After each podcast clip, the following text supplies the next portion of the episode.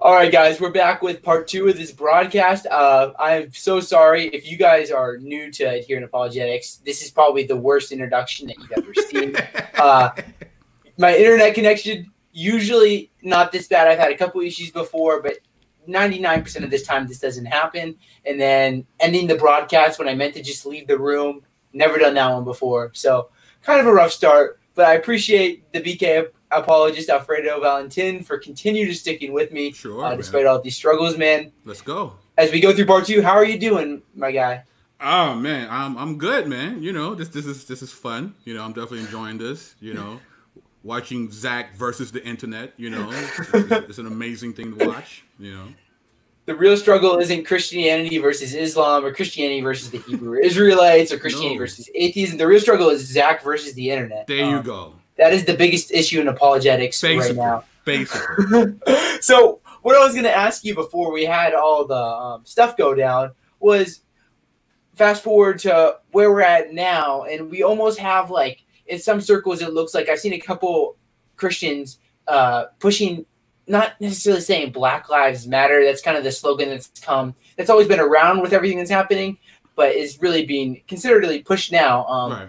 And they're, they're it's switching to some of the some Christians are pushing the idea they're not going to say Black Lives Matter they're going to say all lives matter because they would say and I'm I think they're coming from good intentions I would like to believe but I'm just curious what are your thoughts on the whole Black Lives Matter all lives matter like what what do you think of what's going on Well, again, right? We have to be thoughtful when we have these type of conversations, and one of the things we have to do is define terms, right? When hmm. people use particular statements or terms, you you need to ask them, well, what do you mean by that?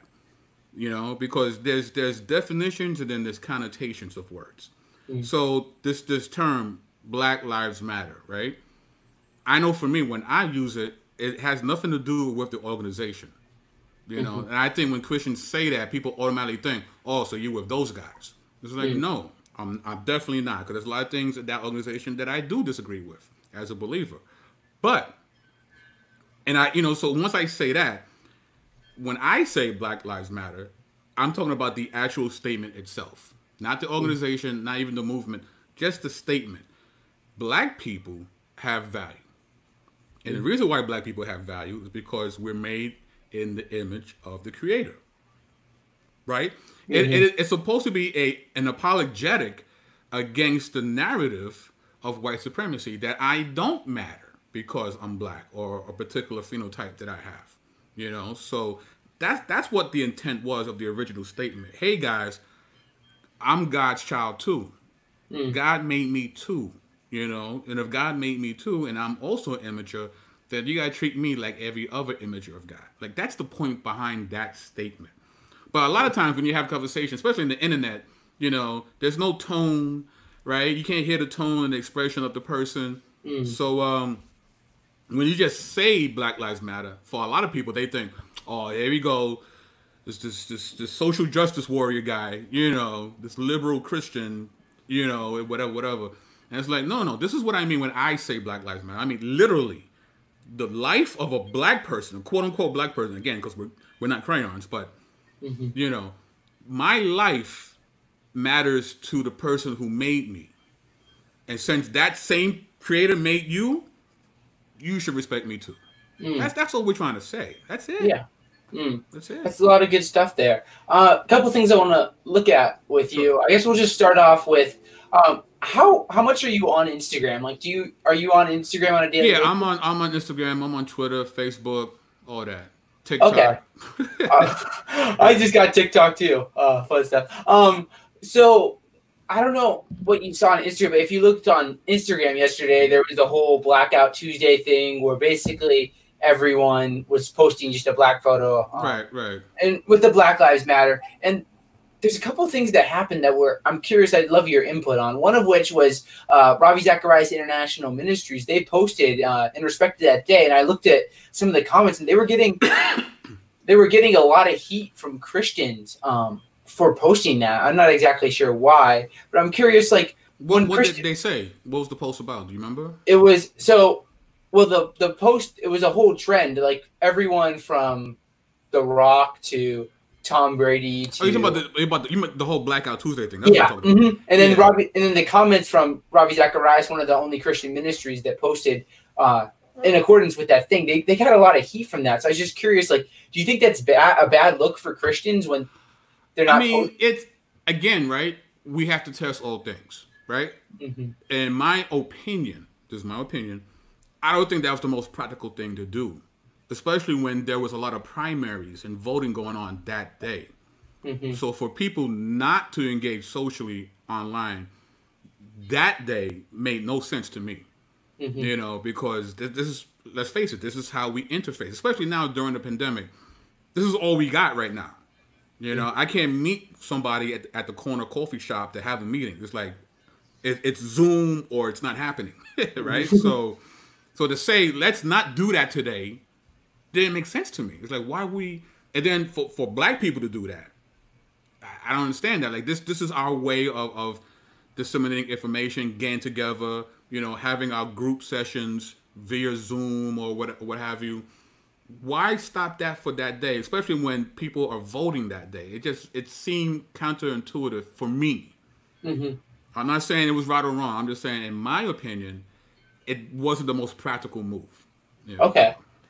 Yeah, I think it it's such a weird like it, it was just hard to know what it's just hard to know because each person is going to look at those uh, black post and they're going to have a different impression of what that means. Like I think for some people, like I posted something on my personal Instagram, the one that I don't do any of my it's just like my like hey hi friends like stuff like that and just in, in respect with that and I didn't post anything with it adherent ap- apologetics. I just wasn't sure what to do because it's just it can one person can look at that and be like, oh, you're just um, one of these far left people who are like, um, you know, and an- another person can look at you not posting saying you're one of these far right people that are racist. Right, and it's just right. it's just such a complicated issue, and like I guess that's just a lot of. It's like I gotta pick going a on? side. Mhm. You know, it's like why do I gotta pick a side? My side is Christ. And, All that other stuff, you know, is debatable. You know what I mean? It's like when people say, "Well, who you gonna vote for?" Jesus. I vote for Jesus every four years. you know, it's like I just don't, you know, and because of my stance, I Zach, I catch a lot of heat from both sides. mhm. You know, the evangelicals feel like, you know, I'm not totally with them and you know, the quote unquote black conscious community feel like I'm a sellout, I'm a coon, you know. And it's like, no, I'm I'm trying to be, you know, wherever the Bible leads me, that's where I'm trying to go. You know, Mhm. so but people want you to be in, on the fringe or in the extreme because it's easy to identify you. You know, mm-hmm. nuance. They hate nuance because that makes people have to think. Mhm. And people don't want to think. They want to be able to put you in a box and say, well, this is who he is. And mm-hmm. when they can't do that, they get frustrated with you. So, mm-hmm. Yeah, it's a lot of good points you bring up. I think, yeah, I just see so much that you get forced. You're trying that you have to put get put in either you're either a Republican or a Democrat. You can't share both ideas, especially if Right, you. I think one of the a little off topic here, but I think I don't. I'm not a big fan of politics. One of the worst things in America is the two party system because if you want to get into politics, you need to fit into one of those parties, Right. and then that's how we get this uh, divisive, polarized Right. climate that we're it's, in. it's fallacious. It's, it's a false dichotomy, Mhm. right? It's either one or the other. Who said that? Mm. That doesn't make any sense. That's not logical. Yeah. So, 100. So, what do you think of? What do you think your non-Christian friends, the people that you're interacting with outside of your, your Christian circles, what do you think they're thinking when they see uh, some some evangelical leaders uh, not not posting something, let's say that says Black Lives Matter, but they're saying, "Hey, all lives matter," uh, something like that. What do you think they're thinking? Is that causing a stumbling block for them? oh, absolutely. Because we, unfortunately, again, right? It's about the intent. Like, what does someone mean when they use a particular statement, right? And the if you just take the statement at face value, all lives matter. Absolutely. Who fights that, right? Mhm. But is that what's being conveyed with that statement, right? Because why do you feel the need to say that when someone says Black Lives Matter? Because for many people, in their mind, when they hear Black Lives Matter, in their mind, it sounds like Black Lives Matter more Mhm. right? And most people who are saying that statement are not saying that at all. We're just saying we're human too. Mm-hmm. So when this knee jerk reaction of all lives matter, it's almost like, no, I matter more, not you. But it's like, but you, you're kind of outing yourself when you do that because you're showing your prejudice by saying that. Now, again, you have to ask the person, well, what do you mean? You can't just take it at face value when someone says all lives matter. They might really be sincere, you know? Mm-hmm. But also, as a non black person, you got to be sensitive to how you say things because depending on, on what, like me saying it has a different connotation than what you say, mm. right? So, on, as a white person, you have to be more sensitive. Like, but I didn't mean that you guys are better than me or whatever. I mean, I meant, you know, I'm saying we're all equal. Mm-hmm. But that's not how the word is used a lot when it comes to non-black people, unfortunately. Mm-hmm. So yeah, we I... both we both have to like ask people, what do you mean by that? What do you mean by that? What do you like so that we don't talk over each other or past mm-hmm. each other. Yeah, I think one of the most important things that we can do is before we send a tweet or a Facebook post or whatever it's going to be, just think about what would someone who isn't the same as me think about this post or this thought. Like, what are they? What's their impression of what they're going to say? So, yeah, I think that's really important stuff. Um, as we start to wind things down here, uh, coming to the end, I've really enjoyed this conversation. I'm curious, like for for the Christian, um, for the typical Christian who isn't in an urban setting who is just uh, in the suburbs or wherever they may be, what should they be doing right now in this time? How do they stay biblically faithful with it? And I'm assuming support their beliefs that all men are equal right. and support the uh, movement for equality. Like, what's some tips that you can give them as we right. as we try to as we go through this tragedy? Right. Um, it, it's it's a it's a multi pronged attack, right? Mm-hmm. Um, as Christians, you know, b- biblically speaking, we can ask and we can cry out and demand for justice. As long as we understand what justice is, right? Um, one of the words that's used for justice in the Hebrew Bible is mishpat, right? Which means to walk, rectitude, to walk correctly, right? And God, that's not an attribute, that's what He is. That's part of His ontology, right? God always walks upright.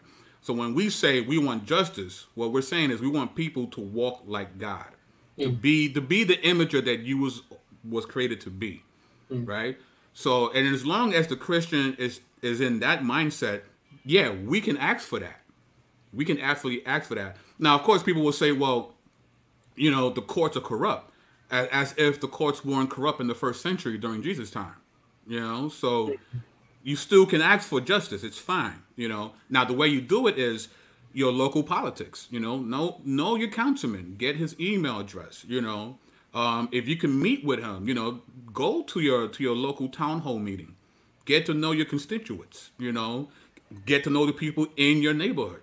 You know, um, if you're somebody who's in social work or in psychiatry, you can actually go on patrol with the cops and, and do ride-bys with them. You know, so you can understand how the cops think, and they can, you know, and you can volunteer. You could do um, free seminars on trauma for a, a particular police department so that they could be more equipped for these things, right? Now, outside of that, there's a term, right? And and depending on who says the term, could mean two different things, and that is preach the gospel, mm.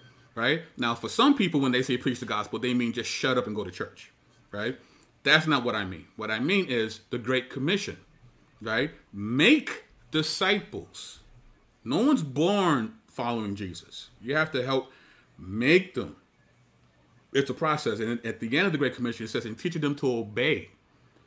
So once someone is saved, that's the beginning. That's not the end.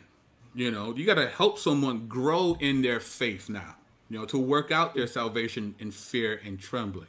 Because what doesn't, now that you're saved, great. Now, what does it mean to be righteous in your college or in your high school? Okay, you're married. What does it mean to be a righteous husband or wife? Right? If you're in politics, what does that look like being a righteous senator? You know, mm-hmm. we have to counsel and mentor people so that they, they could be more like the imager they, they were created to be. That's a process, right? So that when a white cop sees a black person and they're already handcuffed and completely subdued, they won't feel the need to kill them because they understand because someone has taught them to obey the gospel that that black man is also immature of God. And he, yes, he might be, a, he committed a crime. You're arresting him, but you, there's no need for him to die. You could take him in so he could get his due process. Mm. You know, so it's Yeah. the political aspect. Yeah, local government, get involved, serve, help your community to understand what it means to walk uprightly. And also, from a theological perspective, teach the gospel and help people to obey it. Mm. Yeah, a lot of good points you have there. Um, really good stuff. Uh, we're gonna start to wrap things up here. I've really enjoyed this conversation. Um, Likewise, Zach. I'll give you a. I'll give you a chance to share all your stuff. But before that, any any closing thoughts you want to say before we start to end things here? Oh man, it's it's so um for those of us who are doing apologetics, right? Just the the gravity of the, the of the historicity of what I'm doing, what you're doing is exciting and horrifying at the same time. You know what I mean? Because once you put something on the internet, it stays forever. Mm-hmm. Right? All the glitch, the pixelation, that's there Oh, forever. They're all gonna see that, which is fine, which is fine. But you know, it, it's just amazing that we live at such a time as this to do what we do. You know, and I think it's mm-hmm. important that people, especially young people like like you, Zach, that you've taken the mantle of, you know what, I'm going to be a leader. I'm going to go in the front lines and I'm going to preach this gospel and I'm going to help teach and edify. I think it's so powerful. And I, I just believe that you're going to inspire so many other people to do likewise. You know, so um, I appreciate you and what you're doing. And um, just keep it up and, and, and get better internet. I, I need to figure that out. I think I need to get back. I need to get back to college where I have the good internet and not be at my parents' house uh, for summer break. Um, man, I gotta say, if you're an inspiration to me as well, I hope to pick up the torch that you and all the urban apologists and all the other apologists are carrying right now. Man, it's been a great conversation. Before we wrap things up, if people do not know who BK Apologist is, please plug all of your stuff. How can they follow you, support you? yeah, I'm doing that right now. I'm gonna, I'm gonna put it in the private chat so you can put it in. All right, I will do that. All right. Can do it So all right now. I'm gonna give you a quick. And for those of you who are listening via podcast, he's just sending me links that are going to be in the live chat, and then uh, I just search, and so- it's definitely worth the follow and search. Yeah, what's up, Nate two D two? What's going on? It's my guy right there. Nate is one of the coolest guys. I don't know if you follow Nate on Instagram, but he does these videos where he looks like he's like asleep and he's just singing, and I'm just like, I just hilarious. love it. I just I can't get He's enough of it. hilarious. He's hilarious. So um, yeah. So you catch me, you know, uh, YouTube of course, um, Twitter. Um, I also sell, you know, urban apologetic inspired T-shirts. Um, so yeah, all those links are. In fact, Nate two D two, he's on it already. He's he's, he's doing it. So you know what I mean. So yeah, brother, this this was great, Zach. Thank you so much, man. If you ever need me to come back on, you know, please feel free to reach out. Know? I appreciate it, man. And if you ever want me to talk about, I don't know, I'm always free, or I can always make the time. Uh, this is BK Apologist. Everyone, follow him, subscribe to him, support him on Patreon, do all that stuff. And if you're new Do here it. to Adherent Apologetics, it. I encourage you to subscribe before, but do do take care do your stuff with BK first, and then come back to us. Subscribe. You can follow us on social media at AA Apologetics on Twitter, and then Adherent Apologetics on Facebook and Instagram, and now TikTok. You can support us at patreon.com slash adherent apologetics. BK, this was a great conversation, my man. I thank you so much for it. I learned a lot. Thank you. Thank you. All right, everyone. Thanks for listening. God bless. Peace.